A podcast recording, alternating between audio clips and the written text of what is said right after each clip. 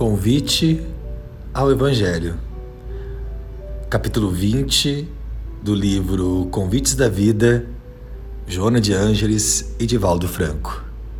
Segue-me e eu vos farei pescadores de homens. Fala de Jesus em Mateus, capítulo 4, versículo 19. Comenta a benfeitora. Não há outra alternativa seguir Jesus ou atormentar-se. Ao seu lado, a estrada apresentará os mesmos caules e cardos sob o sol ardente ou granizos fortes na quadra ibiernal. As dificuldades não serão menos rudes e os sacrifícios, em crescendo, não diminuirão de improviso. Renúncia e testemunhos a verdade far-se-ão necessários a cada passo, de modo a exalçar a qualidade da mensagem de que te fazes intermediário.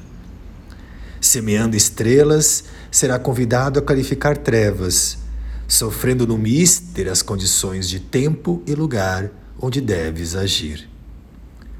Adversários de ontem, e antipatizantes de hoje se darão as mãos numa cruzada severa e tirânica, em oposição aos ideais nobremente acalentados.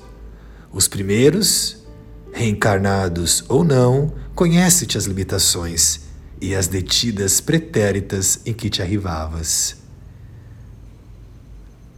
Não creem na tua renovação atual. Os segundos impossibilitados de alcançarem voos soberanos contigo, vitimados pela imperícia, ser-te-ão mal ante a primavera das tuas aspirações, marchando sutis uns, violentos outros, de encontro às elevadas cogitações que te arrebatam. Distante dele, não menores são as tribulações Amplia-se o campo a joeirar e a dor envolvente não tem consolo. Em Jesus, no entanto, encontrarás segurança e sustentação. Sem ele, experimentarás o vazio da soledade e o desespero da inutilidade. O Evangelho é clima de paz em permanente efusão de esperança. O mundo é só oportunidade. O que ora não colimes, obrigarás depois.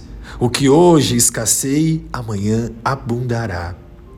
Despoja-te das dispensáveis indumentárias da ambição terrena.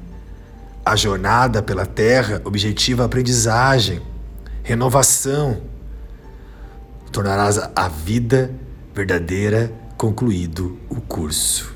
E volverás com o resultado das experiências felizes ou desditosas que acumulares enquanto no curso da oportunidade. Não te gastes face aos problemas naturais que sejam decorrentes da tua filiação ao Evangelho. Sábio é o homem que discerne melhor, fazendo opções elevadas, trocando o transitório de agora pelo permanente de sempre. No corpo, tudo passa, e rapidamente passa. Apenas as realizações se fixam como convites ao retorno reparador ou a concitações a estágios mais altos. Faza-te pescador de almas, atirando as redes no mar dos homens, recolhendo-as aqueles que padecem e anelam paz.